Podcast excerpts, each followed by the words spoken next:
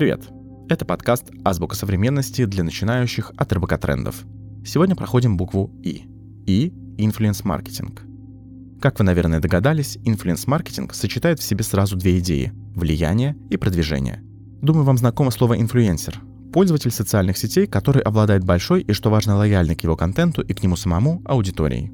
Получается, что инфлюенс-маркетинг построен на продвижении продукта через блогеров, знаменитостей и других людей, которые имеют какое-то влияние в сети. Главное для инфлюенс-маркетологов – почувствовать свою аудиторию и найти того, за чьими рекомендациями последует потенциальный покупатель. Пожалуй, сейчас это один из наиболее эффективных инструментов для повышения продаж. Приведу немного статистики. Только представьте, что с 2016 года этот рынок вырос в 5 раз. С 1,7 миллиарда долларов он поднялся до 9,7. Эксперты считают, что в этом году инфлюенс-маркетинг достигнет уже 15 миллиардов. А теперь вспомните, сколько раз вы сами попадались на рекламу у лидеров мнений. Конечно, вы могли этого и не заметить, ведь существует нативная реклама. Теперь закрепим знания. И инфлюенс-маркетинг. Давайте составим предложение. Оказывается, каждый доллар, вложенный в инфлюенс-маркетинг, окупится в 5 раз.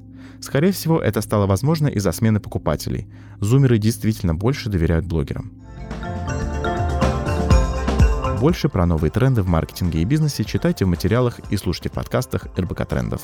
Это была Азбука современности для начинающих. Чтобы не пропустить следующий выпуск, подписывайтесь на подкаст в Apple подкастах, Яндекс.Музыке, Castbox и на любой другой платформе, где вы слушаете подкасты. До встречи!